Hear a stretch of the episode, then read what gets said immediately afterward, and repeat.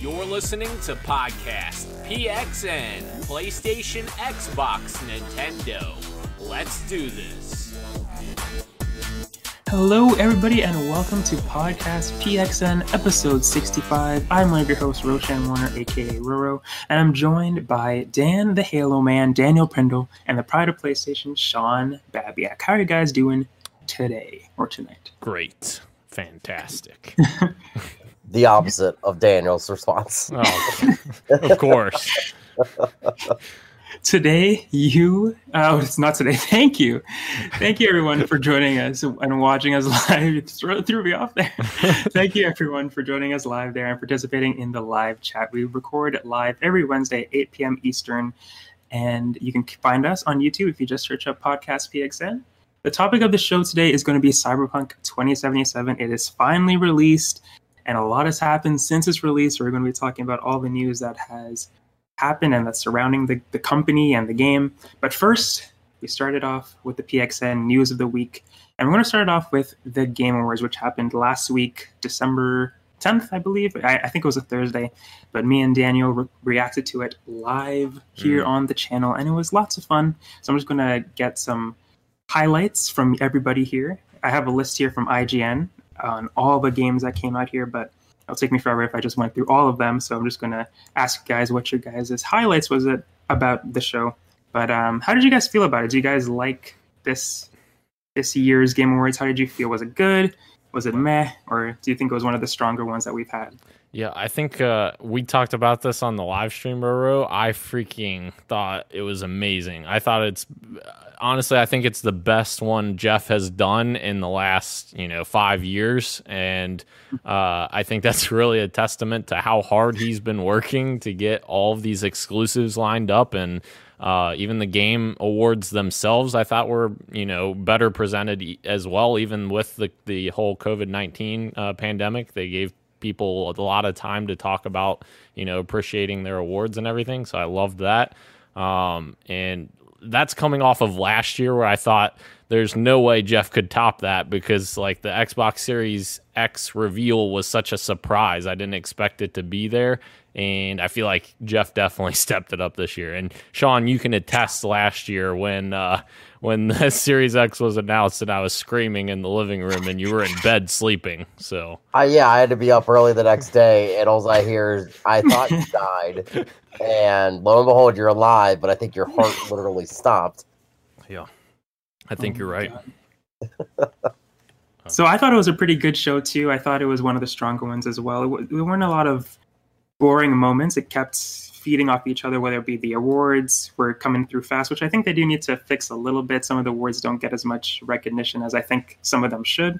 After all, it is an award show, yep. but they do focus heavy on the announcements, and they had quite a few of those. So, some of my highlights from the show, um, one of them being Sea of Solitude, is coming to the Nintendo Switch as an updated director's cut.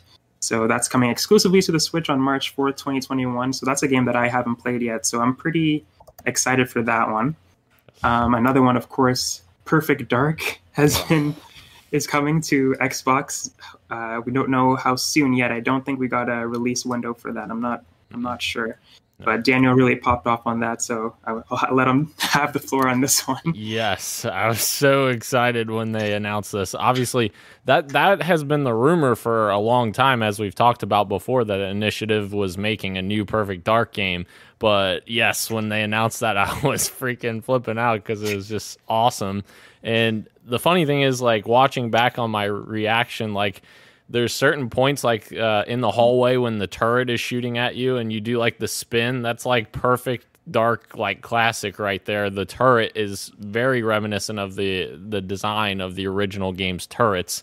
So right there i was like what? Wait what and I was like, mm, I was like, I want to say Perfect Dark, but I'm not gonna say it because if I'm wrong, I'm gonna look like an idiot. So I let the trailer keep going, and then they showed the the Datadyne logo, and I was like, oh my god! But I couldn't remember Datadyne specifically the name because it's been 20 years since the game came out.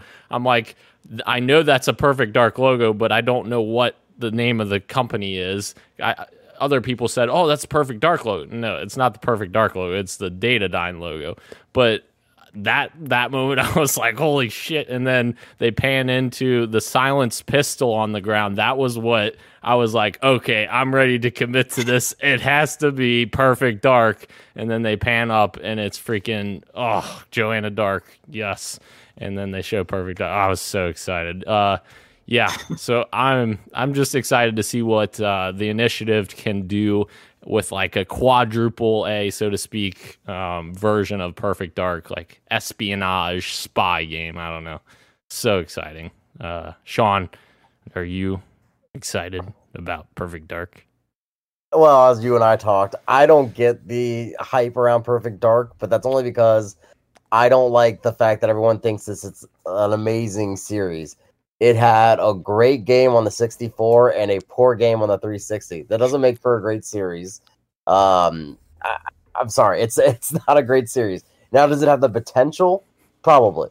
It probably does have the potential, especially with somebody like Initiative kind of getting a hold of it and probably being allowed to do essentially what they want to do, more or less with that character. Because Joanna Dark is, you know, the name kind of, but you know nothing about her. I mean, back in the 64 there wasn't really any too much to go dive into that type of stuff. Um, it was obviously made off the 007 engine and that's why it was out so quickly uh, when it was released on uh, the 64 so i think given them time and seeing what could become of it I, I think you should be hopeful for it. But i would not start praising it. If you want to praise something is praise what 2022 through 2024 is going to look like for the xbox I think that's what you should start praising. Is I think it's going to take some time, and we all talked about this, but I think that is another announcement that I think should get people hyped for continuing to see the Series X and Series S come into fruition as far as what it could be. Yeah, definitely. Yeah, yeah. Them having Perfect Dark as an exclusive will be definitely, obviously, good for the console. And as Sean was saying, that 2022, 2024, that's the time where you'll be seeing some of these exclusives come to fruition that have been announced, but they're finally coming out. So that'll be exciting. I'll just throw the question back out to you, though, Sean. Are there any highlights from the Game Awards that I might have missed that spoke to you? Anything in the announcements that kind of stood out? So, announcement wise, Sephiroth. Yes. Uh, yes. That's a pretty big deal in my mind because, I mean, if there is an RPG villain that everybody knows. Like Daniel's never played Final Fantasy in his life. Nope. He knows who Sephiroth is. No, I don't. Like, okay. Roro Roro could a- attest to this on the live stream. I was like, I have no idea who this is, and That's actually, true. Forgot, yeah. and actually, his his So his camera like froze at that moment. So I was like sitting there, like I don't know who this character is, and I can't. He talk to Roro right now, and I'm sure he knows who it is. but- That is beyond disappointing now. I can't believe Yeah. you don't know who that is. yeah, I had no idea. Well, anyways, like that, getting now two Final Fantasy VII characters in Smash, I think is huge. Um, this is going to be now my reason to buy the pack. I've yet to buy the um second season of uh, Smash Ultimate. Just uh, none of the characters really piqued my interest. Like they, I guess they really didn't even season one. Besides Banjo Kazooie, Hmm. but like this gets me hyped to go back into the game because I, I just loved Final Fantasy VII. Obviously, I bought the remake this year. Um, I think as far as like other announcements, nothing too wild for me. I didn't watch it live, so I kind of just caught up to it online. The thing I will say is I okay, I, I get it. Last of Us Two, it, we all knew it was going to win a bunch of stuff. I feel like Ghost of Tsushima was overlooked drastically in a lot of categories. Um, and honestly, I would say, um, oh, what's hold on, I'm looking up his name now. The actor that played Miles Morales, Hmm. I think he Yes. should have definitely gotten it. I mean, we saw so as far as uh, best performance over Laura Bailey, just because I know it was a short time we spent in that game, but I felt more connected to Miles Morales than I felt like I did Peter Parker in that hmm. 20 plus hour adventure in just that short amount of time. So I, I thought he deserved it overall. I like that Ghost got art direction, but personally for me, I thought it was a better narrative. I thought the score was just amazing, like just how subtle but yet epic it always felt. I mean, right now that is really leaning towards my game of the year. And I feel like yes, Naughty Dog does deserve a lot of accolades as they get it. Yeah, as divisive as we say Last of Us 2 is, but I won't remember 2020 as games for Last of Us Part 2. I will remember it at this point for uh, Ghost of Tsushima or Hades or something like that. But I am glad Animal Crossing did not get it. Sorry, Roro. No, I was like, yeah, yeah, I'm, I'm, agree, I'm agree with everything Sean's saying, and then that, that's the last thing you got. No, how dare you? but um, yeah, I was going to ask you guys how you felt about The Last of Us actually taking the the award. So now I know Sean's opinion. I, I feel like I know Daniel's opinion too with it. I For feel as like- little as Ghost Yeah. as he spent compared Yeah. to us. yeah, I think I, every award that a La- The Last of Us won, I think I made a comment about Neil Druckmann uh, doing what you know, you know what he did. All right, yeah, yeah. It's it's funny to look at how Ghost won Player's Choice, and then among critics, obviously, The Last of Us did better. But it's interesting that players are like, I think Ghost should be Game of the Year, and then Hmm. critics think The Last of Us should be Game of the Year. So it's interesting to see that kind of difference uh, as well. So yeah, And I didn't kind- get yeah. the anticipated game. Like Elden Mm. Ring looks cool, but like Halo Really? Infinite. Yeah. over, okay, Daniel, I'm actually going to defend you here. Whoa! Halo Infinite and Breath of the Wild Part Two, God of War sequel are in there, but yet we say Elden Ring. Like I it just agree. that just Yeah. I'm like those three games right there are going to just one of them alone is going to triple the sales of Elden Ring. So it's like I don't know. It just that felt weird to me that that won the game most anticipated.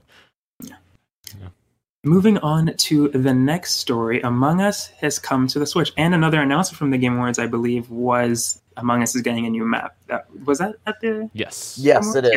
Yes. Uh, Okay. it's like so- just a new ship, basically. yeah, the airship. So Among Us is on the Switch right now. I played a little bit of it on the Switch. I purchased it there, and I actually really like it. I the only thing I don't like, I've only played it in docked mode so far, so maybe this will be different if I were to play it docked. Or no, I only played it handheld. I think it might be different if I played it docked. But when I'm typing in the chat, I can't see what other people are saying, and that's just a personal preference. I kind of want to see what they're saying while I'm typing before I send the message.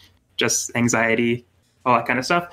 But uh, I really like the port. I think it's really well done. There is actually a glitch where you can traverse the airship. It's nowhere done. There's some weird glitches going on uh, if you were to get onto the map, but there is a way to get onto the airship map on the Switch. So I thought that was pretty interesting. But uh, yeah, have you guys seen, or what do you guys think about this announcement? Are you guys going to play it on the Switch at all? Yeah, I think that's surprising because uh, I, I think we were we were talking about this again, Roro, uh, before the uh, before the Game Awards started. Like we were thinking, like maybe uh, they would announce Among Us coming to consoles, yeah, like Xbox and PlayStation. But uh, yeah, it was a little surprising that the Switch was their first place to go for that. But um, I guess it makes sense. Um, it's definitely a platform. Yeah. Yeah. It's definitely a platform that Epic has supported with Fortnite, obviously. Um, so uh, obviously that's going to translate to Among Us that isn't made by Epic Games. So I don't know. Uh, yeah, I don't know. It, it was surprising just because I- don't know that you know people are clamoring for this game on Switch. I feel like people are more clamoring for this game on Xbox and PlayStation personally, but I don't know. Uh, and you have to connect your what seven dongles to get the voice chat to work. Yeah, probably. I haven't tried voice chat either, The- but I, I, yeah, um, does proximity chat is that in the Switch version? not that I've seen so far. Again, I've only played like one or Yeah. two matches so far. So there might be some settings that I haven't seen, maybe some game modes that maybe that is available like in the settings and I just haven't checked it out yet. Yeah. But from what I can tell, no. But uh, Gotcha, yeah, I should I should definitely jump back in to check it out. gotcha. But uh, yeah, Sean, have you played Among Us? Do you like? I have not. I mean, obviously, I know it's the big, Yeah. one of the big tent poles as far as conversation with games right now. Um, so it is something that I'm interested in eventually when I have a life again. Um, but at this at this moment, um, I don't see me putting into it. I know it's our topic of the show, but I feel like I have not touched Cyberpunk.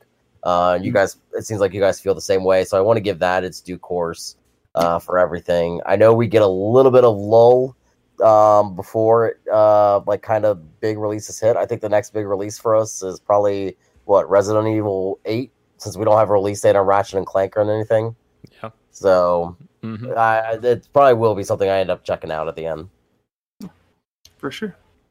Moving on to the next story, Vin Diesel is in Ark, but not only is he in it, he's working on it. Apparently, a PC Gamer writes Vin Diesel isn't only starring in Ark, he's also working on the game. So this is again from PC Gamer. The Fast and Furious star series uh, series star isn't just lending his looks, voice, and motion capture dino slaying moves to Ark 2. Diesel's actually working on the game itself. According to a press release sent to PC Gamer, Vin Diesel has joined the studio studio, studio Wildcard as an executive producer on Ark 2 and is also serving as an executive producer on the Ark animated series coming in 2022 and the name of his role is President of Creative Convergence. That is an interesting title. I don't even know what that means, but if leave it to Vin Diesel to in- invent a new job title. So this is interesting. I feel like this is kind of following a weird, not pattern, but after Keanu being involved in Cyberpunk, now Vin Diesel is going to be involved in Ark. I, I feel like Vin Diesel has a more in-depth role at Studio um, Wildcard than Keanu at CD Projekt Red, but I think this is weird but interesting. Well, it's not see- his first foray either. Um, he was heavily involved in the two Riddick games as well, and served as a producer on those. Um, and he was the one that actually not only just did his own motion capture, but directed those scenes that he was performing as well. So, honestly, if there's a celebrity in games you want to trust, I actually can kind of. I'm not an art person, but I would lean towards Vin Diesel's going to put his time into whatever he can do to assist and make Ark Two better than ever. All right. Well, I didn't I didn't know that. I guess he has his experience in video game dev a little. Maybe it isn't as weird as I as I thought. That's that's pretty cool. It's just that Vin Diesel is such a strange guy that when I see he's involved in video games, I'm just like, whoa, that I didn't didn't see that coming. But never mind. That I guess it makes more sense than I thought. you, you see that Roro, and you expect Yeah. to see uh, f- the Fast and the Furious game that was just Right. oh, ugly, Obliterated. awful. so true. Yeah. Moving on. the- Yeah, sorry. Uh, Go ahead. Riddick games, as far as like on OG Xbox, um, that's where I played it at first. Um, were tremendous games. Like, I mean, Daniel, I think you, we've talked about this before, but Yeah. the, that was one of the first games that I can remember being a first-person game and stealth. It really working. And I know Ark kind of men melds uh, first and third person, but Yeah. I, I don't know. I, I see this as a win for um, Ark fans in general. One, you get to have a story, and I don't know if they're clamoring for it, but it seems like that would be great to have. Yeah. And then two, you get an actor that you know is not going to screw with your property. He's going to try to enhance it the best way he can. R- Roro, before real quick before we move on, Yeah. three other games I want to highlight from the Game Awards because all these games we've talked about are from Game Awards. Back 4 Blood, which came right after the Perfect Dark announcement, looks so good. It looks it's basically Left 4 Dead. Uh, the Callisto Protocol, which is essentially the Dead Space reimagining from Glenn Schofield's team, and the new Mass Effect. All three of those, super excited for. All of them, all of them were pretty. You know, I guess with the exception of Back 4 Blood, the other two were kind of just heavily teased. I guess uh, they weren't really shown a whole lot, but I'm excited about all three of them. Sean, I'd be Are you- wary on uh, Mass Effect. what about what about what about Callisto Protocol from the people who made Dead Space? Yeah, so that one, I'm glad you said that because honestly, I totally spaced on that. I did watch that video. That looked cool. That really looked cool. Um, I mean, I think we we've talked about on the show many times of our love for Dead Space and visceral games in general. Um, uh, don't forget they are Xbox Game Pass if you do want to play them now with all the EA stuff. But to have a spiritual successor to those and hopefully carry on in that same vein with the isolation, uh, but action too, I I can only think of great things with that. And Roro, me and you are going to be playing Back 4 Blood Alpha. Starts Alpha tomorrow. Starts tomorrow. Yes. Is it Very PC? excited. Yes. Nah, okay, yeah, yeah, yeah, yeah. You guys have fun. Yeah. PC Master Race people. Jesus.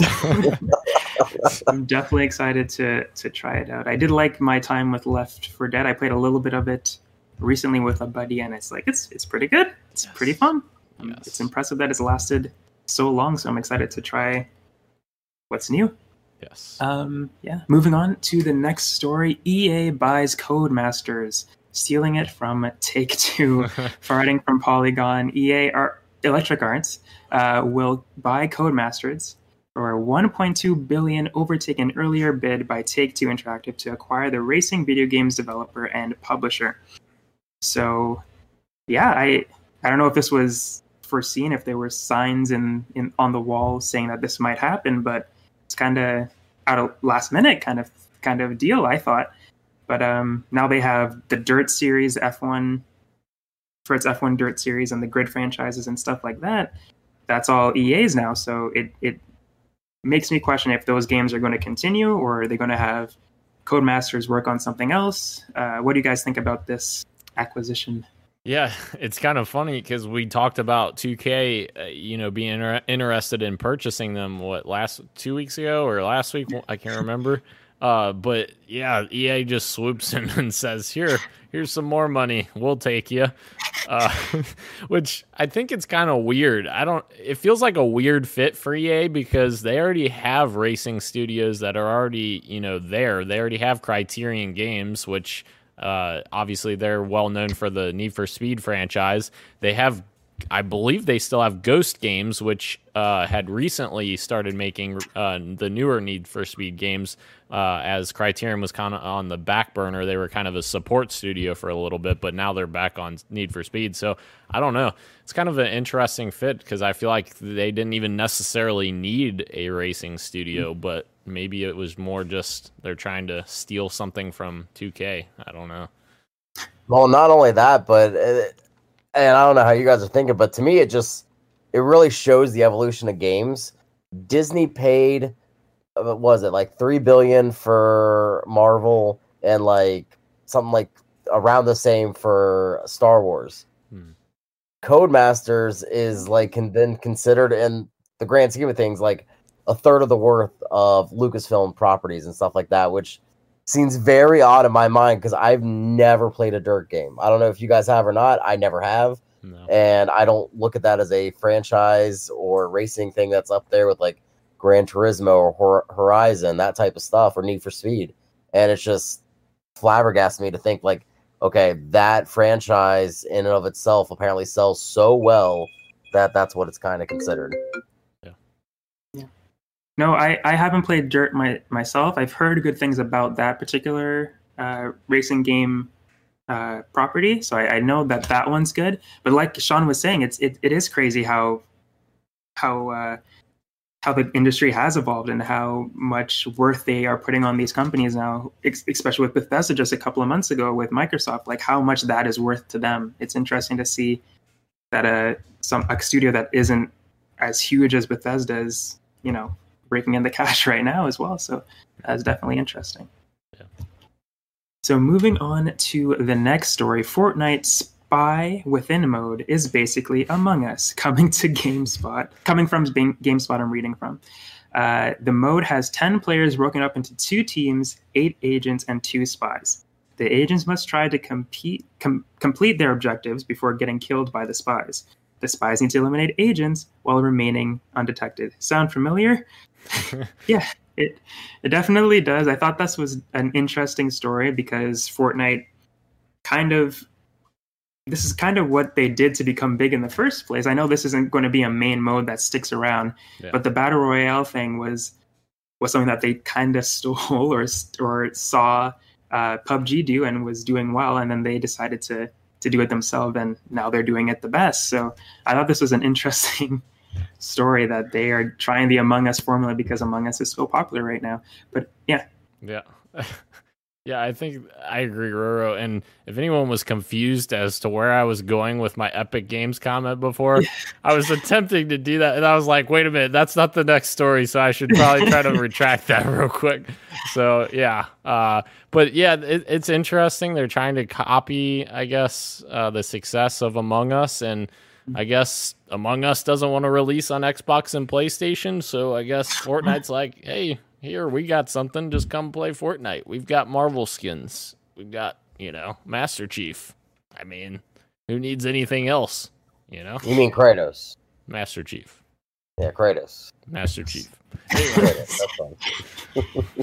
But um, this mode is actually a creative mode. So this is a mode that's uh, a fan actually made, and then Fortnite is just kind of promoting it a little bit more, which is something that they don't usually do for creative modes. Like they they they do in the game, but to do outside of the game and putting in on Twitter and stuff like that isn't something that they usually do. So I, I did think that this was a little bit more um, in your face than than usual. Um, but yeah, that's Fortnite mode. I, I, do you guys plan on trying that out, the Spies Within mode in Fortnite? I might check it out just because I'm kind of intrigued, like how it works. I haven't really seen any a whole lot about it. I saw like a quick video of people playing it, but I was like confused as to what was happening. So yeah, I might check it out just to kind of see what what's going on with it uh, and how it's different than Among Us, because I'm sure it has its own twists and everything. But I'm intrigued. Yeah. Sean probably won't touch it because he's never played Fortnite in his entire life. yeah. You are a thousand percent correct. If the Marvel and Star Wars stuff did not get me to play that game, nothing is getting me to play that game. That's true. Moving on to our next story Microsoft, Sony, and Nintendo team up for safer gaming. How nice. Nintendo, Sony, and uh, Nintendo, Nintendo, Microsoft, and Sony released a uh, statement across all three of their uh, respective websites and platforms on Twitter and all that kind of stuff. And they called it our shared commitment to safer gaming. So the trio posted a three pronged approach to ensuring their platforms are a safer place for gamers of all ages. First, first is prevention, which involves educating parents and players about parental safety controls, keeping them informed about terms of use, con- codes of conduct, and enforcement tools. The second is partnership, working together with players, law enforcement, industry regulators, and gaming communities to advance user safety. And finally is responsibility, which involves complying with laws, giving players proper reporting tools, and making sure everyone is aware of each company's code of conduct. So I thought this was kind of cool that they are all coming together to to to uh, promote a similar message of safer gaming and making it a, a less toxic place, the gaming world in general. Um, I don't know how effective this is going to be, but it's cool to see the the the companies come together and just share that they don't want any toxicity in their on their platforms. We'll see what kind of uh, things they put into place on their actual platforms to to combat toxicity. But I thought this was a really cool, really cool coming together story for the from the big three. Yeah, uh, and I think it's not even necessarily just toxicity. Toxicity, if I could say the word. Uh, I think it's also like uh, in terms of like you know child safety. Like you have children who play on these consoles and uh, interact with other people online, and how does that you know how do, how are you protecting that child from you know being manipulated by someone online in, in order to you know, get them to do something or, or something happens, you know, I feel like that's still something that they uh, need to, you know, essentially build something, some kind of platform to help protect that. And it seems like this is kind of a first step for that. Um, so yes, uh, absolutely for the toxicity aspect, it's great, and also for trying to protect people. Um, and, ter- and I think that's kind of why they referenced uh, law enforcement as well for like situations like that where children are being manipulated by online games because you know th- this world continues to evolve and unfortunately so do the you know creeps and predators and all of that. So um, definitely i definitely think this is a good step forward for that at, at least. Yeah i just obviously would caution the other two being in a online capacity with Nintendo because they might set them back a few years uh, with everything. Uh, but I mean, good for them. This isn't the first time that they've come out with partnership. Last Game Awards, they did the same thing where the three big came out together. That was uh, two game awards again. Um, so even though they're in, uh oh, we're losing Sean. we're, we're losing you, Sean. Mm. Hello, Sean. Hello. Can you hear me? Okay, now we can hear you. Come back. Uh, you're Here? back. You're back. Yes, there we go. I don't. You guys keep dropping out on me too. It's so weird. Yeah. Um, but I, I think uh, as far as like maybe it's a little less for the protection of the community, but more for the longevity of gaming in general. I mean, Hmm. we're now past two generations of consoles being dead, um, as analysts predicted. So I'm just we're Mhm. waiting until next week for them to say console gaming's dead again. But I think to increase the longevity, they all three have to coexist, and I think this is the best way to continue for them all three to coexist. Definitely. Well, moving on to the next story Google Stadia is on the iOS starting today. Google Stadia has finally made its way onto iOS after a year of launch. The company's mobile web beta for the iPhone and iPad, first announced last month, is launching is launching today. That means any Stadia user on either its free tier or its paid Stadia Pro subscription will be able to access their library of Stadia games on the on Apple devices. So this is working the same way that Xbox said it will have to bypass Apple's crazy restrictions. So you have to go on to Safari, go to the Stadia website, and access your games from there instead of having an actual app. Again, because of Apple's restrictions, they can't do that right now. They do have an app, but it doesn't allow you to access the, the games and play games and stuff like that. So I thought this was really cool coming out before Xbox uh, does. I don't know if this will help them, but this is is good that it's it's uh it's available for those players that are on there. I will be talking about Stadia when we talk about Cyberpunk later. Hmm. Uh, that's a little bit of a, a hint for later. But uh, yeah, what do you guys think about uh, about Google Stadia and it coming to the iOS, and if this will help them in any way, shape, or form? Yeah, I I still struggle with the whole uh, business proposition, so to speak, of Stadia because I think we've talked about this before, where you're paying the subscription and then you're buying the games as well on top of that. Uh, whereas the Amazon Luna has kind of done a, a channels approach, um, and Xbox game streaming is just you're you're buying the subscription and you get access to the Game Pass games. So I think it's I think it's interesting that they're doing this, but I, I'm just not sure about the longevity of Stadia just because I don't know that there's a lot of people out there clamoring saying, I want to play Stadia as opposed to playing something else. And it, it's kind of different than the what Xbox and and Amazon Luna is doing because Luna's trying to appeal to literally anyone because they're such a big company. Amazon can market it, market this to hundreds of millions of users that they have, and yes, Google has hundreds of millions as well. But I think they're trying to push. I think Stadia is trying to push more people from consoles and PC to Stadia, and I don't think that's the right approach. I think the right approach for these streaming services is to try to get more um, people that n- weren't necessarily playing games before into playing games. And ah, I just don't know how much Stadia is actually going to do that, is my only thing. But uh, it's definitely interesting, and uh, it's cool that they kind of got this workaround, um, just like you said, like Xbox is working on. Um, so, Yeah. I mean, I will say Xbox or Microsoft in general has the better model of all three, in my opinion. As someone, I don't have the other two, excuse me, but the fact is, is that even before um, my Xbox Series X uh, purchase, I didn't really play my Xbox One, but I never felt the need to cancel the subscription because of the constant barrage of games that are added. And not, I know they've said that they were going to, but it feels like very rare they take a game off of there at this point.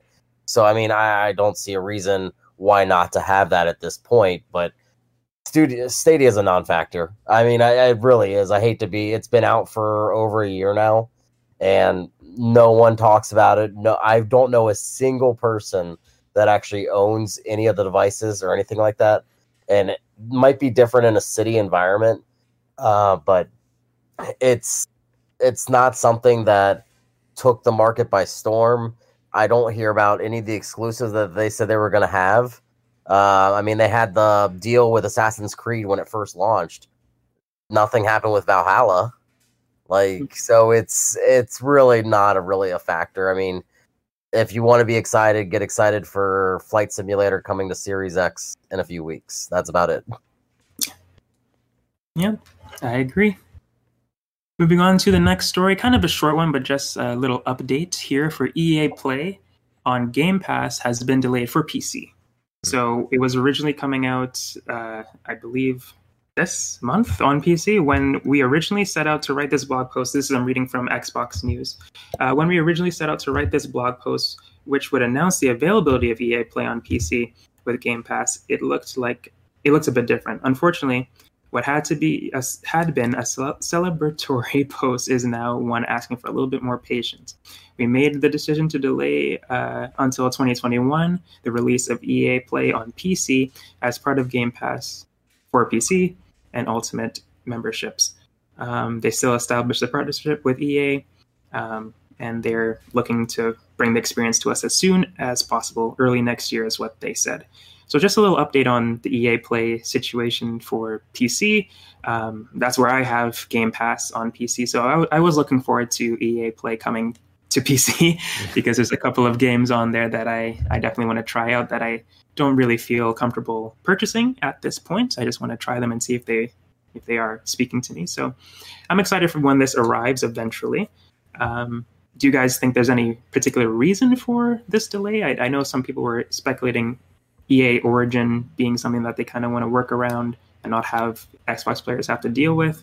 But I don't know what could have caused the, de- the delay.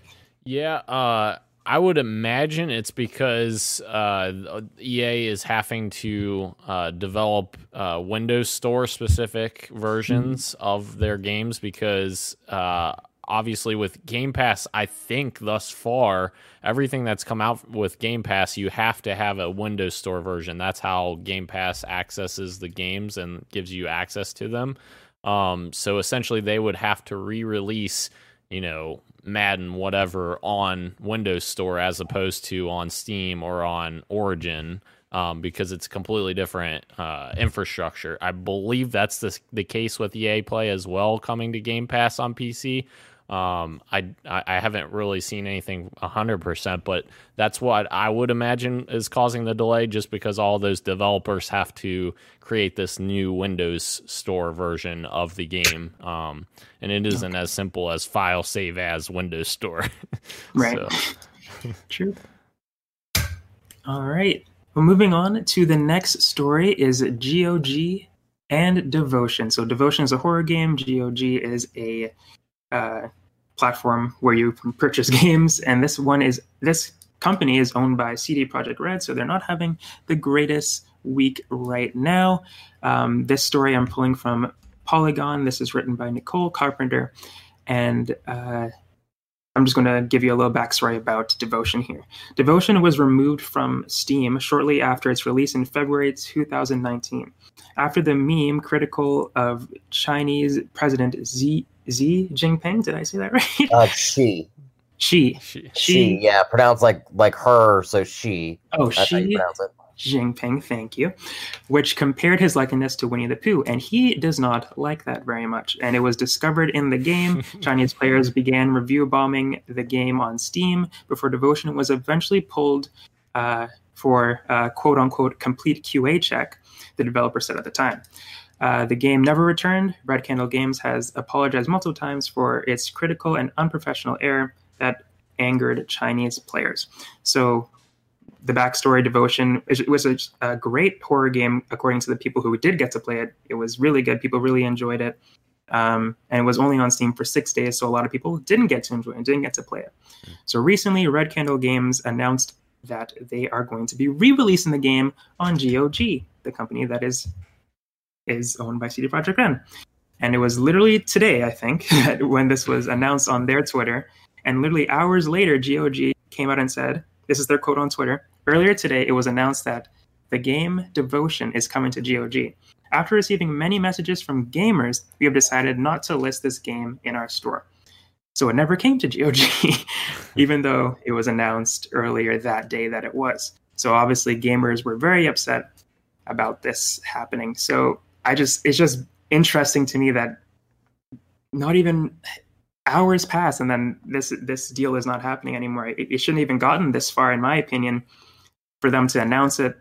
And then we shouldn't have even known about this story, in my opinion. This should have never happened because it's crazy that it got this far. I think. Yeah. But um, what do you guys think about this story? Do you think yeah. gamers were the ones who sent this these messages to GOG or a little something else? Maybe. Yeah, I think this is a tricky uh, situation because you know it's there's always some other motivations behind it and it, it, does seem a little bit weird that like this morning they said that the game's coming and then two hours later or whatever they say oh we're pulling it because a ton of gamers are telling us that they don't want it well it doesn't sound really kosher because if something if CD Projekt Red, for instance, was saying, you know, Cyberpunk's coming out today, and then two hours later they put out a tweet saying, "Oh, we're not releasing CD or we're not releasing Cyberpunk 2077 because we've heard a bunch of people don't like Cyberpunk."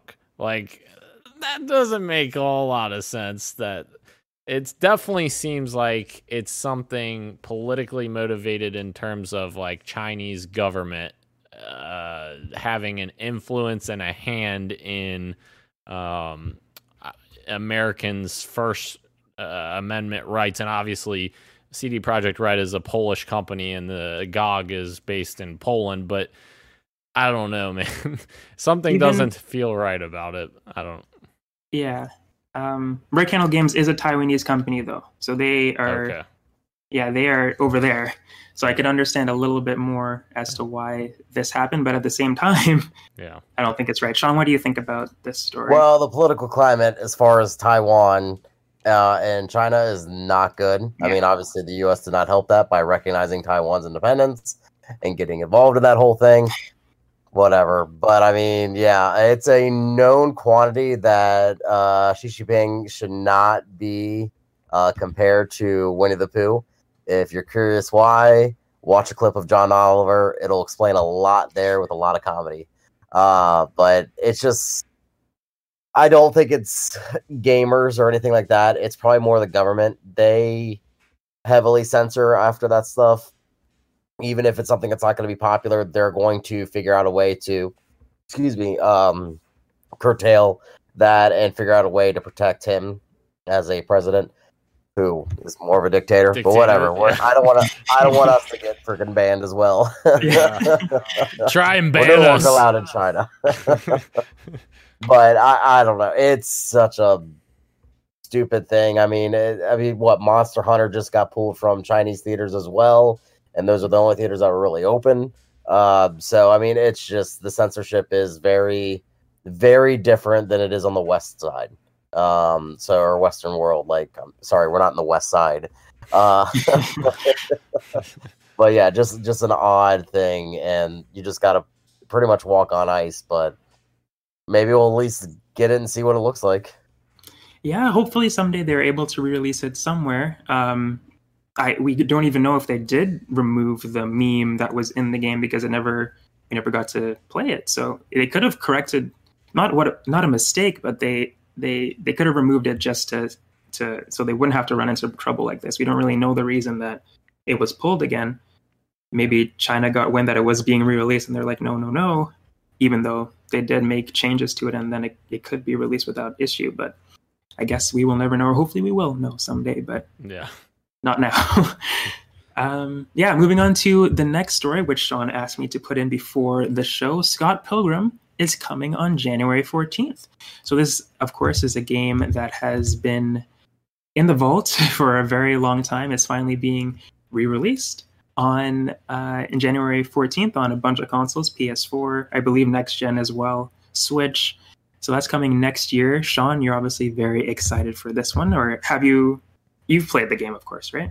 Oh yeah, yeah. I still have it on my base PS3. Oh, nice. uh, that just like Daniel, even though he sold his PS4, had PT. That is a game I'll never delete. I am very much looking forward to going back to it. Amazing music. It's actually all the music is done by a uh, chip tune band called Anamanaguchi, um, which they're one of the most infamous chip tune bands. Um, it follows more the comic story than say the movie, uh, but just a amazing beat 'em up like really one of the best that's released probably in the last 20 years. Um, so I, if you have a chance to purchase it, purchase it. It's just great that it, it this is a game that was lost to licenses. Just like I mean, everyone loves Spider-Man 2 from Activision. that's lost to licenses. Like it's just great to see some of those things that are, are able to come back, come back for people. Definitely, yeah. I'm excited to pick it up myself because I have not played it. So I am definitely going to pick it up when it has arrived. And our last story for PXN and News of the Week is Alba Wildlife Adventure and Ecology, I think is what, or Ecology, but it's ended or uh, spelled with an I instead of a Y at the end. So uh, they teamed up. Alba Wildlife Adventure is a cute little indie game that I picked up on Friday, and I really enjoyed it. It only took me like four hours to beat, and it's really nice. It's about saving an island from you know, just preserving the nature and the habitats and stuff like that. It's a really cute game. You guys should definitely check it out. But I think the even more awesome thing is that they took their message in the game and tried to kind of apply it to the real world. So again, they have uh, partnered with Ecologi, and every time you purchase or download the game, they plant a tree, and they have a goal of planting one million trees. So far, I think they're at like two hundred thousand or something like that. Wow. So I thought this was really cool they took their message to heart and they're actually trying to make a real world change outside of the video game as well. So I, I, thought this was really cool. I don't know if you guys have heard about this game or, or not, but if you haven't, I would suggest checking it out for sure because it's really cool. Yeah, I hadn't, but that that sounds awesome. Yeah. Cool. Yeah. All right, moving on to what we've been playing. I shall start off with myself. I've been playing Destiny 2 a little bit. They've been they have the new um, I guess I should say, of course, I'm playing Destiny 2. uh, they're playing, uh, they have the Dawning right now, uh, the Christmas event. So we're baking little cookies and treats for all the Destiny NPCs and getting rewards for it, whether it be rewards that we like, is another conversation altogether. but I'm having a good time doing that. I'm, I got the new ship, the new Sparrow, and I'm just hunting for, or just trying to complete the quest to customize those different items. So that's what I've been doing in Destiny. Uh, I mentioned it before. Before I'm playing, I played wildlife. I mean, Alba, a wildlife adventure. Really enjoyed that. It just took me literally the day that I bought it. I finished it and completed it to completion. Wow. It was super awesome, super chill. Um, you're basically a young girl named Alba who's visiting her grandparents on a Mediter- Mediterranean island. She goes there every year for her annual visit to see her family. And when she arrives, uh, she meets her cousin Ines, and they form like a wildlife rescue team after they save a beach dolphin. It's it, they find it it's their calling, so they decide to do that. And basically, you're cleaning up the island, helping animals, helping townsfolk, um, and trying to gather petitions to stop the mayor from uh, building a huge luxury hotel on the nature reserve on the island. So I thought it was really cute.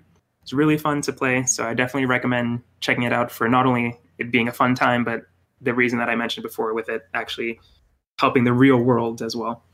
And of course, Cyberpunk, which we'll get into later. So I won't say anything about it too much here, but yeah, I play Cyberpunk as well. cool. Yeah. Uh, I have been playing obviously Master Chief Collection. We don't need to go over that a millionth time, but uh, I've also been playing Cyberpunk as well. Uh, so far, I think I'm about three to four hours into it and uh, it's not as much as I had expected, especially since I took two days off of work. But I had a bunch of other things going on as well. Um, but three to four hours in, and I might be a little more than that. I might not be giving myself a little credit, but uh, so far I'm I'm enjoying it. Um, and we will talk about you know the problems and stuff like that. Uh, it definitely the way it started, it wasn't you know when I started the game, I was like, all right, this is good. Um, but it, it didn't necessarily wow me right off the bat. But as I've played it on longer, uh, there's a certain moment you get to in the story, which I'm not going to spoil it for people, but when you get to that moment, it almost it picks up the pace quite a bit. And uh, once you get to that moment, it's like, okay, yes, this is really good now. Like I feel like before that moment, I was like, eh, okay, this is good. But then after that moment, I'm really, really enjoying my time with it. So I'm definitely excited to continue my playthrough. Sean, what are you playing? Uh, so we'll go into Cyberpunk here in a little bit. Uh, it is very weird that there is a game that all three of us for once have in common. Yeah, how could that happened ever? yeah, and it, just think it was supposed to be Halo Infinite this fall. We would all three be playing, right? right.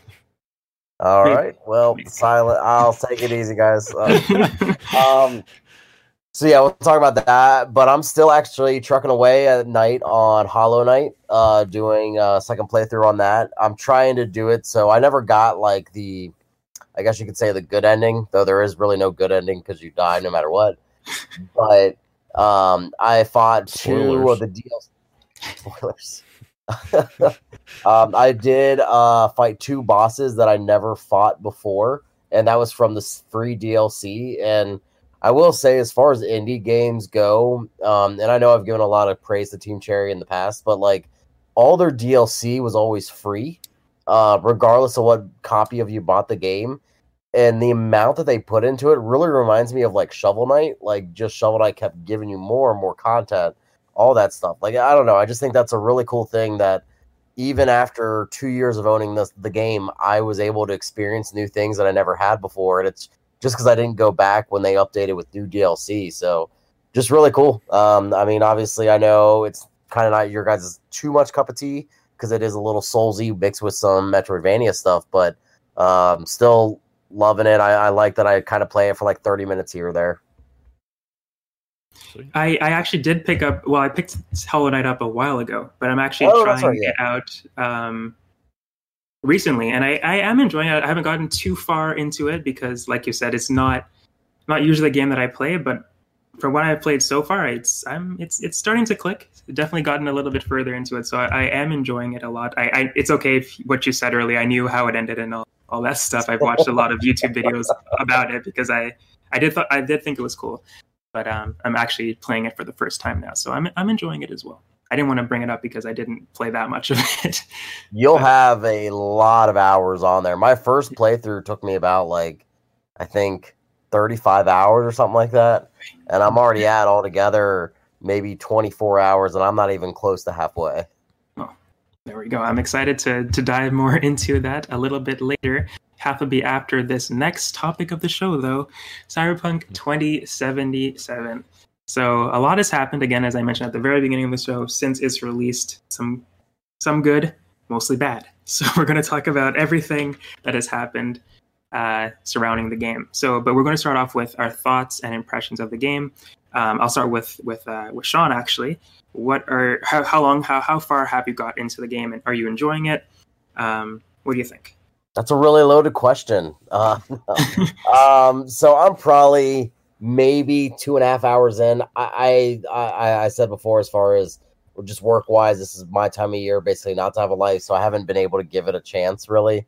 Um, but so far, I'm really in the same boat that Daniel was describing, where it's like, I think I like it. I'm pretty sure I like it, but I'm not like falling head over heels in it. Like I remember the first time I played Deus Ex uh, on uh, PC, I was like, "Holy crap, this is amazing!" Like all this stuff that you can do and all that stuff. I'm not really feeling that yet with Cyberpunk, but from what people have told me and what I've seen, I have yet to even scratch the surface. There's so much more that it opens up with.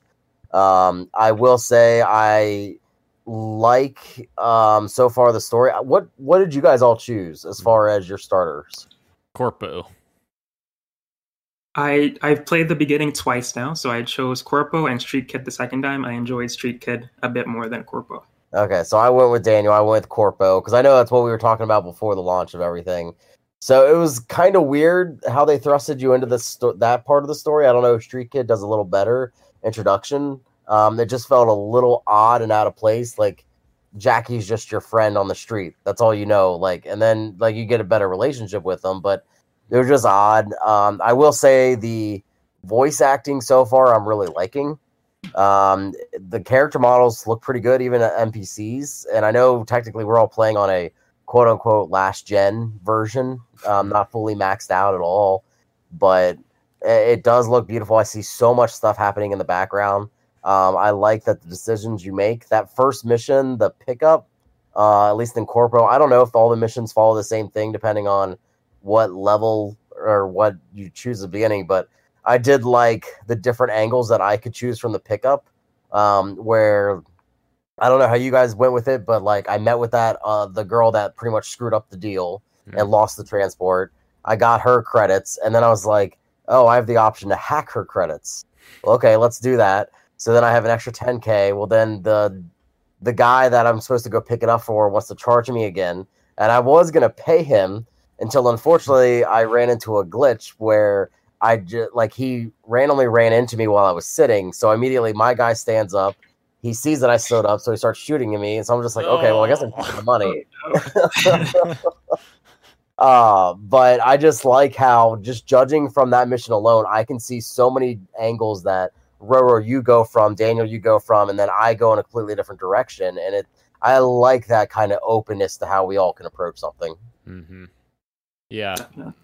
Yeah, that mission you're describing, Sean, I agree. that that was really cool because I was like, "What do I do here? Do I do this?" And that's like the there's no right decision. It's just whatever you want to do uh, to kind of make it your own story, which is very cool. Those those moments are the coolest parts. But yeah, like I, like I already said, I'm I'm enjoying it. Um, and as I as I said, it, it kind of started slower, and I was kind of like, eh. I wasn't crazy about the intro, like you said, Sean, with the whole Corpo intro. Uh, I'm thinking maybe if I go back and start as like you know uh, the one that's on the outskirts, I can't think of the name of it. Uh, Nomad. Nomad.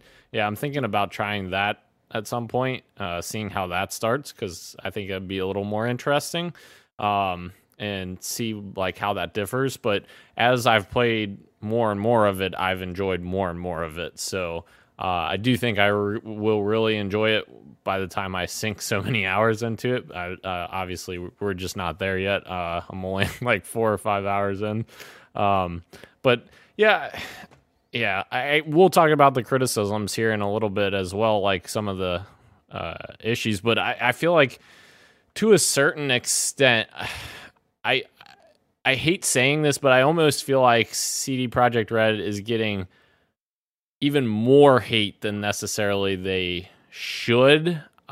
Like there, yes, the game is broken on multiple platforms. There's a lot of bugs. There's a lot of problems, but I feel like there's so much like hatred. Whereas normally you would see a game come out and you'd be like, okay, uh, there's criticisms. Here's the criticisms. Like, this is what I'd like to see addressed, and this is what I would like to see a fix. I think the reason why we're seeing so much hatred towards this game is because of how much anticipation there was for the game. That so many people had so such high expectations that when it came out having these problems, people were like, "Oh, this is awful," and you know, all of the problems that have you know succumbed due to uh, the issues. I don't know. That I guess that's just my personal feeling because uh, I, I talked to one of my friends on Twitter about it, and uh, he kind of he was like, "Yeah, but I, I, I love CD Projekt Red, but this is unacceptable, and I will never buy anything from them again." And it's like that's just a little too far. I, I don't know. I just feel like sometimes we just we forget that these are real people that are developing these games, and there's real consequences and there's i don't know. And it's not the developers decisions. It's not the people that are coding this game the designing this game and making art for this game that are making the decision that the game's coming out uh, even with these issues. And there are a lot of problems with with the game but uh I think the biggest problem is the pre-launch stuff where they weren't allowing people to see what the base consoles looked like before launch because clearly that's the biggest problem with the game right now.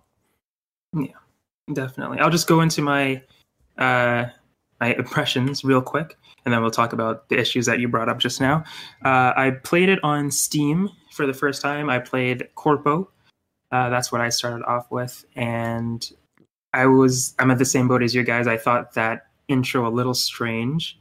Um, I didn't like how that started off my journey that well. But beyond that, uh, it wasn't running very well on my setup. So I played the amount that I could before I could before I exceeded my time limit to get a refund because I was like, there's no way I can continue playing this the way it is right now. This won't. I'm not getting the, the best experience that I know I can get on hopefully different platforms just before everything came out before before all the the stuff and the criticism and uh, news came out around it not being the best on other platforms. So i returned it on steam after playing it there and then the news came out that it wasn't better on these other places either.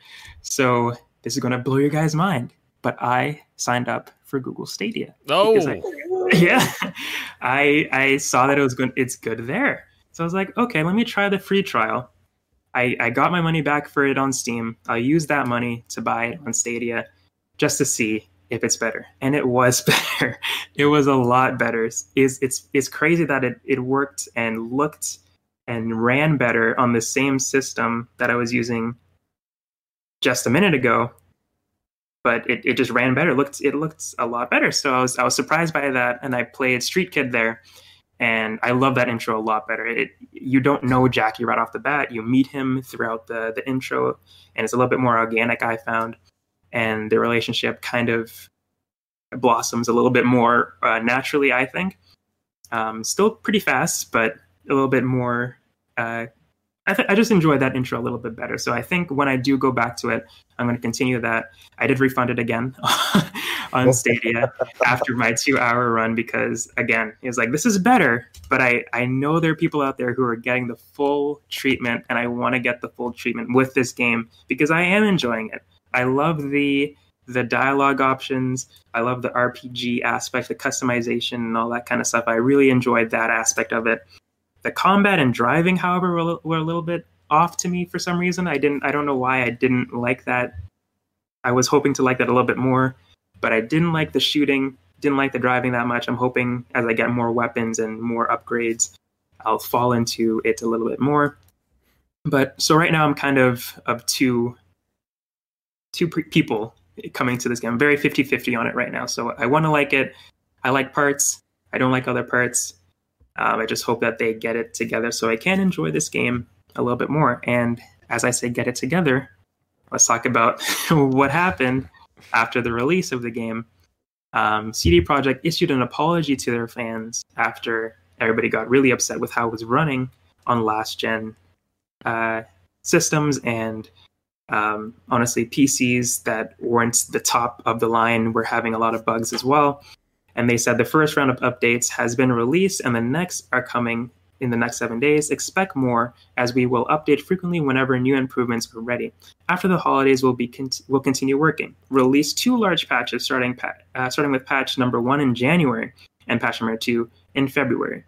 They go on to say, uh, if you just take a chance on us, we will make this right, and all that jazz. So I thought this was this this. I'm not going to read the entire thing because it's pretty long and we'll be here a while but I thought the apology was kind of weird. It was weirded a little weird as well. And I think I, I listened to uh, a kind of funny games daily or it was either kind of funny games daily or, or another one of their podcasts where Greg says, we took a chance on you a little when we bought the game. Like this is not the time for us to be taking a chance. We already took the chance after everything that you showed us. Okay, I'm going to give you the money. I'm going to take a chance on this game and then you delivered a product that wasn't what you showed. And I think that's why everybody's so upset, Daniel, is that they showed us something completely different and on well not completely different for everyone. PC is getting what they what they bought, the ones who have the high end stuff.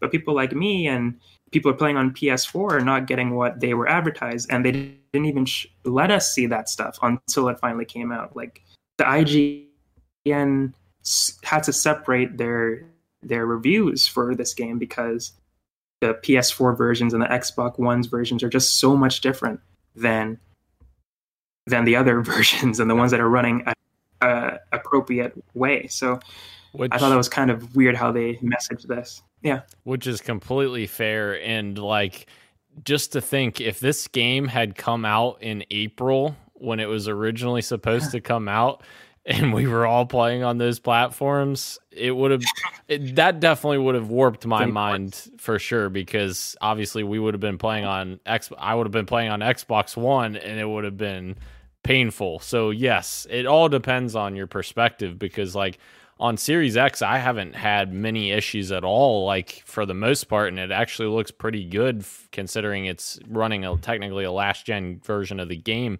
It actually looks pretty good, uh, even without the next gen patches. But yeah, like you said, there's hundreds of millions of people that have Xbox Ones and PS4s that are trying to play the game, and it's just it's almost unplayable. Which yes, that needs to be definitely needs to be criticized and that's something that they i think they i don't know i think they know that it wasn't acceptable for them to do that but I just wonder what happened behind the scenes. Like, did the the the guys in suits say, "Hey, we have to release this game on this date. We've already delayed 3 times. It has to come out no matter what, even if it's in a poor state." And I I do just think it's unfortunate that the developers at CD Projekt Red kind of they get the brunt of all of this uh, backlash because they're the ones who made the game, obviously. But it, not, it wasn't necessarily their decision to not push the game back for an unfinished product. Um, but yeah, it's it's not good all the way around, and it, it's just such a tricky situation. And obviously, the whole refund issue is is a whole nother beast as well, uh, which I I think that's what we'll be talking about here next. But yeah, uh, I'm not even sure how CD Projekt Red is going to handle the refund issue because they've been talking about like them making it good and all of this, but like I don't think there's a precedent for a developer of a video game giving refunds directly to consumers. Like I don't think that's ever happened before and essentially that's what I, I think they're trying to tell people essentially. I know like microsoft i think is allowing people to return it on xbox store but sony is not. Uh, i know they have more stringent policies when it comes to re- returning stuff on psn uh, so that's kind of interesting because essentially what sony's saying there is we still want the money from the sales of the game, but you guys have to refund them for the cost of the game. So essentially, CD Projekt Red is losing money by paying back the consumer. I, ugh, it's just tricky. It's tricky. It's tricky. Yeah, Sean, what do you think about uh, the apology? And do you think fans should be this upset, or they is, or shouldn't be this upset? What do you what do you think about? Uh, I mean, I I think fans are right to be upset depending on your platform. As Daniel said, I have it on my Series X as well, and I have no issues at all. Um, Jackie occasionally has gotten in the way of some things, uh, but that's really it. Um, I had one guy in one of the beginning missions get stuck in a wall, uh, um, so that was really weird. But eh, I was able to shoot through the wall, so I was fine. But yeah, other than that, I have not experienced any glitches myself that are like game breaking. Haven't had any performance issues as well. But I've seen the videos from the base models of last gen consoles, and I can understand how Daniel made up a great point. If we would have gotten those at the time that we were supposed to get those, imagine, just imagine what that would have been. Like that would have been crazy to think that we would have gotten those games at that point. Um, so I, I don't know. I know Daniel, you also said that it was unprecedented as far as refunds itself, but it's also been in a sense unprecedented with this hype for this game. It was mm-hmm. announced kind of back in 2012 and ever since then, the hype has just been building and building and building for this game. And now it's here. And I get it. We've had games kind of hit the mark at launch before, but I don't think, I personally don't think the communities wanted a game to succeed this much and be so let down at the same time right now. Um, I think CD Projekt Red is doing things kind of right. Um, I think their wording is not helping them, uh, though, too. I think their actions are, but their wording is not at all giving any calm to users. Because in my mind, I do have a base PS4, and I was planning on getting it on my PlayStation 4. I can only imagine how pissed I would have been if I would have booted up that game at that point. Um, and it, it already suffered three delays. Yeah. Uh, I know a lot of people are saying, well, why not delay it for a fourth time? CD Projekt Red was saying, well, that we didn't want to delay it. There wasn't any added pressure that they felt, but they just wanted to hit it this year. Which, in my mind, I think we all know that means there was added pressure to hit it. Uh, but it's you just think like, what could have another delay hit with? I think Daniel is a unrelenting, die-hard Halo fan. He was probably more broken than anybody when the Halo game got delayed this year, especially for a console launch. But you know it's gonna we all know it's gonna be a better game in the end, regardless of how you felt when it was showed off, and you're getting it more than likely next fall. I I don't think all delays are bad, so it's like why wasn't that on the table to say like, look, it's not ready. Like uh, next this current gen now can handle it. last gen couldn't. We apologize. We can transfer your pre-orders over, that type of thing. But at this moment, we have to kind of go back and do a lot of technical cleanup. I don't feel like the community would have been that upset. It's 2020. We're all used to disappointment now. So Yeah. what's another one at that point? Yeah, definitely. Yeah. Uh, as we talk about the refunds uh, just now, they actually told people that they could get them. Um, just contact PlayStation, just contact Xbox. You'll be able to get your refund. Um, Danny was just saying a little bit about how you can get it on Xbox. I don't know how easily it is on Xbox, but on PlayStation, people are having a lot of trouble uh, getting their refund. I've seen a lot of uh, screen grabs of the chats that they've been having with uh, Sony agents, and they're kind of just trained to say a certain thing right now. Nothing against the Sony agents because, again, they're trained to do this. That's just they're just doing their job at this point. But it's crazy that CD Projekt Red just had to send them that way after after what what happened. I think I have um, what do I where is it here? I think I have the yeah what they actually sent people. Um, CD Projekt Red says, "Dear gamer, this is a confirmation that we've received your assistance request for a funding uh, console copy of CG of Cyberpunk 2077. As this email was sent automatically, we kindly ask you not to reply. We'll get back to you as soon as possible, no later than the end of 2020, with information regarding next steps." Um, so I think it's really interesting that the and this is not so much on CD Projekt Red and rather on PlayStation and Xbox that the policies are so hard to work with that gamers can't get their money back for buying a copy of CD of the game digitally, even though they're selling consoles that are literally you can only buy system or Digital. games digitally now. Yeah. So that that kind of policy definitely needs to change soon because gamers are going to only have that option eventually. Depending on what console you get, people are just going to be able to get digital games. So that needs to change for not just this, but games in the future, uh, because we're getting to a more digital space. So I thought that was definitely an interesting topic as well. Yeah. From what and from what I've seen, uh, people have been saying that Xbox you can get refunds as long as you haven't played a significant amount of time, so like less than a few hours or whatever, and as long as you haven't abused re- refunds in the past. So like if you're consistently refunding stuff, they'll probably decline it because you consistently refund stuff.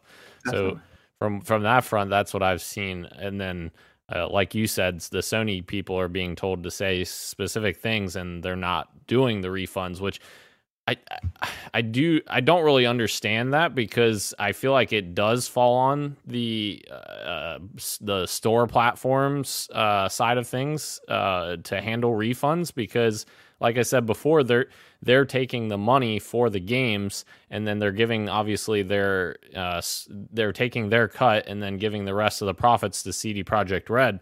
But when CD if just let's just say CD Projekt Red comes up with a way to refund consumers directly from them, they're going to refund you 63 whatever, however much it is with tax. Uh it's obviously different for you Roro cuz you're Canadian, but uh there there would be refunding more than they're taking in from Sony. So Sony's still taking their cut from the game and essentially saying they're not refunding the consumer. They want CD Projekt Red to refund them, which I Hmm. don't really agree with because you know it's their plat, it's their store platform. Like you're, I don't know, you're penalizing CD Projekt Red for uh, releasing their game on your platform, which I don't know. Yeah, I I I hope this is something that gets fixed eventually. I uh, it's it's a lot. It's a lot that that has been happening, and it and it does suck that this is going around. A, as you both stated, such a hyped up game that we've been anticipating for for so long. Uh, Sean, do you think that this they'll be able to to amend things? Do you think they'll be able to get back goodwill, CD Projekt Red in general? I think so because I don't. I don't think this. It's a bad comparison, but I don't think they're Bethesda right now. Um, Bethesda has so much ill will towards the community when it came to Fallout 76. With it was first, it was a game that was announced that nobody wanted, and then it was a game that launched with so many technical issues, and then it was just, just obviously a poor game up until I guess you kind of they kind of fixed it more or less. Mhm. And I don't think people are thinking that with Cyberpunk. They don't think it's a poor game. They just think that it was very shady business practices on how they launched the game. And I get it sometimes, especially in the video game community, it is hard to earn back trust. But if anybody, di- Hello Games did it with No Man's Sky. Yeah. I mean, No Man's Sky uh, won the game award for uh, what was it? Uh, continuation game or something like that. game, yeah. Yeah, Master And Chief so, like- Collection snubbed. Mm, okay. Uh, but that game was dead on arrival when it launched four years ago, five years ago.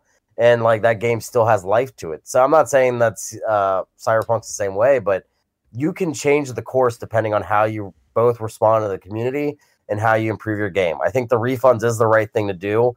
It's just, it's not something that's been done before. So we don't know how it's going to look in the end.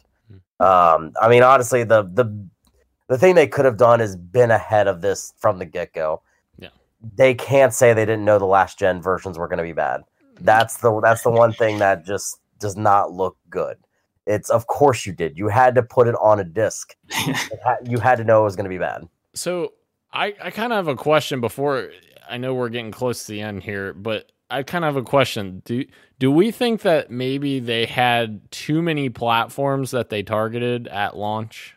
Like they had so many I think like 7 or 8 versions of the game. Do we think that they just targeted too many platforms right away? Oh, a thousand percent, thousand percent. yeah. They even said that was the reason for the second delay. Right. They they that that was quoted as the as the reason. It's like And that's why I, I almost wish they would have just focused on last gen consoles only and PC and just had Xbox One, PS4, and PC at launch. And obviously, your Series X and your PS5 can play the backwards compatible version of that until that was ready. And instead, they tried to do this weird thing where the Series X has optimizations, some optimization optimizations for it, and PC uh, is a mess if you don't have a higher end card and you have Stadia and you have you know there's just so many platforms. I just feel like ugh, that's probably part of the reason. I mean, it should have been a concentration of PC and now's current gen. Yeah, We all saw it a long time ago. It should never have been a PS4 Xbox One game. Well, I don't know about that because they they've been ma- making this game for how many years now? They they were before these consoles were even announced. They were making this game for those old consoles. So I don't know that they can necessarily say that oh we weren't concent- we weren't wanting to concentrate on that those platforms because they weren't powerful enough. They I feel like they wouldn't have made the game on those consoles to begin with. Like the years ago when they started development on this game, those consoles didn't exist. So the new consoles didn't exist. So why? I don't know. I don't feel like that would be a good reason for them to just say, "Oh, we're not going to do PS4 and Xbox One." And I, yeah, I feel like it's possible for them to fix it. It's just it's going to take time. Yeah, I, I think they can fix it too. Um, as as we said earlier on, they they they have to make other people than just gamers happy, and that's probably why they released the game. But uh, a delay would have been would have helped, obviously, um, because it does suck that, as you as Daniel said earlier, the people, the developers, are the ones that are facing the worst of this, even though they are not wholly to blame for the the state that it's in. Again, they did make the game, but if they had time, more time, they would obviously have made a better product. If if management did a better job managing, they would probably put their efforts in certain parts that needed the the time and care that it didn't get. So it does suck that the people who created this game for what is now freaking eight years, they still have to continue working on this game and continue to crunch until February to get this game in a better state. Hopefully, February is the end of that, but they still have DLC that they need to work on and all that stuff. So it does suck that this is not the end for them. Even though the game is released, they still have a lot of work to do. So that is a bit upsetting. Yeah. But yeah, do you guys have anything else that you wanted to add before we end the show? Nope. Nope. All right. Well, thank you everyone for watching live on YouTube and listening on podcast services including Apple Podcasts, Google Podcasts, SoundCloud, Spotify, and Stitcher. You can catch us live on YouTube Wednesday at 8 p.m. Eastern Time. Thank you, Daniel, and thank you, Sean. Until next time, later will be greater. Deuces. Halo Infinite is 343's Halo 3.